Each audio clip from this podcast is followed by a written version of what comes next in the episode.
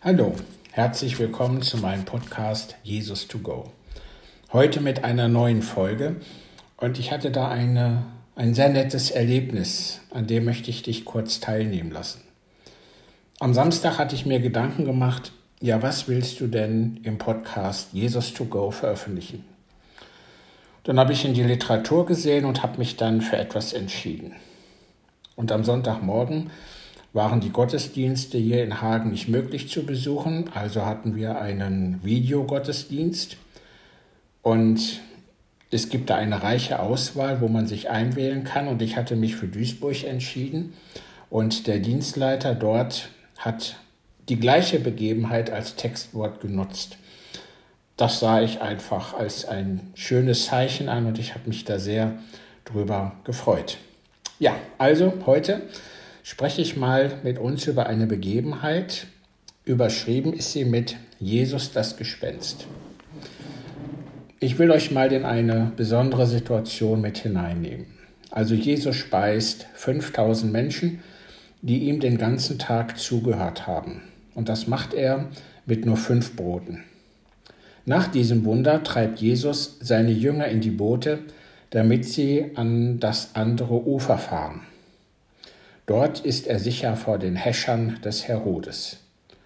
Jesus befürchtet offensichtlich, dass die Begeisterung der Menschen über dieses Wunder den König Herodes dazu verlassen könnte, ihn zu verfolgen.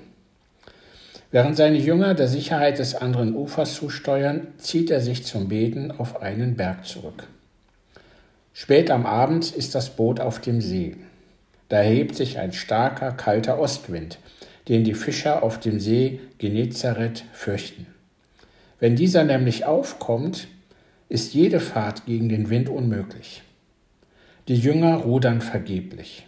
Jesus, der allein auf dem Berg betet, sieht sie in ihrer Not und kommt ihnen auf dem Wasser entgegen. In der Bibel heißt es, in der vierten Nachtwache ging er auf dem See zu ihnen hin, wollte aber an ihnen vorübergehen.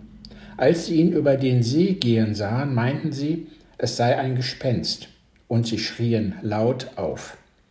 Alle sahen ihn, Jesus, und erschraken. Doch er begann mit ihnen zu reden und sagte, Habt Vertrauen, ich bin es, fürchtet euch nicht. Dann stieg er zu ihnen ins Boot, und der Wind legte sich, sie aber waren bestürzt und außer sich. Nachlesen kannst du das im Markus-Evangelium im sechsten Kapitel. Matthäus fügt dann dieser Erzählung noch hinzu, dass Petrus auf das Wort Jesu hin Mut fasste, selbst aus dem Boot auszusteigen und über das Wasser auf Jesus zuzugehen. Doch dann bekam er Angst und begann unterzugehen. Er schrie, Herr, rette mich. Jesus streckte sofort die Hand aus, ergriff ihn und sagte zu ihm, Du Kleingläubiger, warum hast du gezweifelt?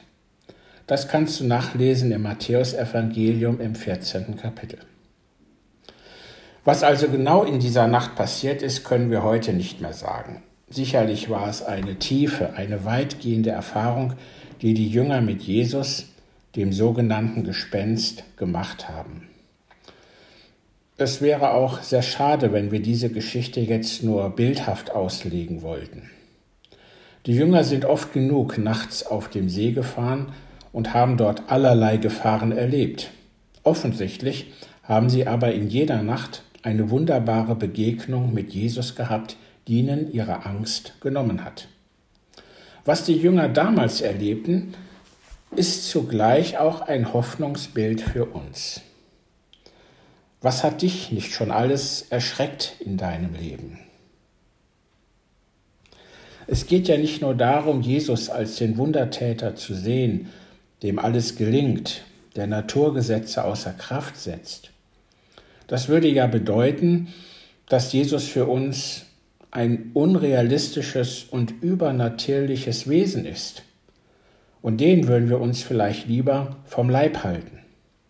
Aber dieser Jesus, der bei Nacht über das Meer wandelt, geht auch in deine und in meine Nacht. Er kommt dir und mir entgegen wenn wir in den Stürmen des Lebens unterzugehen drohen. Das Meer, das bei Nacht von einem Sturm aufgewühlt wird, das ist ein Bild für die nächtlichen Stürme in unserem Unterbewusstsein, in unserem Unbewussten. Das Meer, die Nacht, der Sturm, das steht auch für Stürme, in die wir geraten, wenn außen alle Sicherheiten wegbrechen. Wenn wir zum Beispiel den Arbeitsplatz verlieren, wenn unsere Ehe auseinanderbricht, wenn eine Krankheit uns aus dem sicheren Boot wirft, wenn ein lieber Mensch stirbt. Die vierte Nachtwache, das ist die Uhrzeit morgens zwischen drei und sechs Uhr, weist auch hin auf die Krise der Lebensmitte, in der das Unbewusste oft aufgewühlt wird. Der Boden, auf dem wir stehen, beginnt zu schwanken. Unbekanntes bricht in uns auf und bedroht uns. Wenn wir in unserer Angst gefangen sind, erkennen wir auch Jesus nicht. Die Jünger meinen, es sei ein Gespenst. Es macht ihnen Angst. Sie schreien. Jesus kommt uns in der Nacht nicht immer als der liebevolle und zärtliche entgegen. In der Nacht sehen wir auch die Nachtseite Jesu. Da erscheint er als Geist, der uns erschreckt. Wir verstehen ihn nicht. Wir können ihn nicht einordnen. Denken wir da an die Radikalität des Evangeliums, wenn er in der Bergpredigt spricht, liebe deine Feinde. Du sollst sieben mal siebzig Mal vergeben, wenn er zur Selbstverleugnung auffordert. Aber mitten in unserer Angst und auch in unserer Verwirrung hinein spricht Jesus die Worte, Hab Vertrauen, ich bin es, fürchtet euch nicht. Solch ein Wort des Vertrauens ermöglicht vielleicht auch dir und mir, wie Petrus, aus dem sicheren Boot auszusteigen und uns auf das Wasser zu wagen. Doch sobald wir auf die Stürme in unserem Inneren fixiert sind, gehen wir unter. Jesus erscheint uns auch heute noch in den Nächten unserer Angst. Er erscheint uns in unseren Träumen, aber oft genug erkennen wir ihn nicht. In den Träumen taucht er nicht in der vertrauten Gestalt auf, sondern wie ein Gespenst, wie eine Erscheinung, wie ein Fantasiegebilde. Manchmal begegnet uns Jesus im Traum als Verfolger, der uns Angst macht. Doch wenn wir uns ihm zuwenden und mit ihm sprechen, offenbart er sich uns als der, der uns schützt, der uns auf unserem Weg begleitet, der uns Vertrauen und Kraft schenkt. Die Botschaft aus dieser Begebenheit ist sehr deutlich. Wir sind nicht allein. Jesus geht mit uns, auch über das Wasser, auch über das Unzugängliche. Er geht mit uns durch die Nacht unseres Lebens. Und das ist für mich eine ganz besondere Jesus-Erfahrung, die mir Mut macht. Es ist der unbekannte Jesus, den ich nicht greifen kann, aber es ist der Jesus, der von sich sagt, ich bin es. In diesem Ich bin es klingt die Selbstoffenbarung Gottes. Denken wir, wie er sich Mose vorstellt. Ich bin da. Ich bin ich. In Jesus ist Gott selbst da. Ich glaube, dass er mich aus aller Drangsal rettet. Ja, das war eine Betrachtung dieser ganz besonderen Begebenheit. Die Jünger werden das nie vergessen haben. Das hat sie ja zutiefst beeindruckt und gefangen genommen. Und ich stelle dir einfach nochmal die Frage, was hat dich schon alles erschreckt in deinem Leben? Ja, vielleicht müssen wir auch mal ja, das Boot verlassen, vielleicht auch das Boot unseres eigenen Egos, das wir mit aller Kraft selbst durch die Stürme rudern möchten. Ja, wie geht es dir in deinem Boot? Fährt es gerade durch Wellen und Wogen? Welche Stürme schaukeln dich hin und her? Stelle dir mal die Situation der Jünger im Boot vor und spüre in dich hinein, inwieweit seinen, sie deinen jetzigen Zustand entspricht.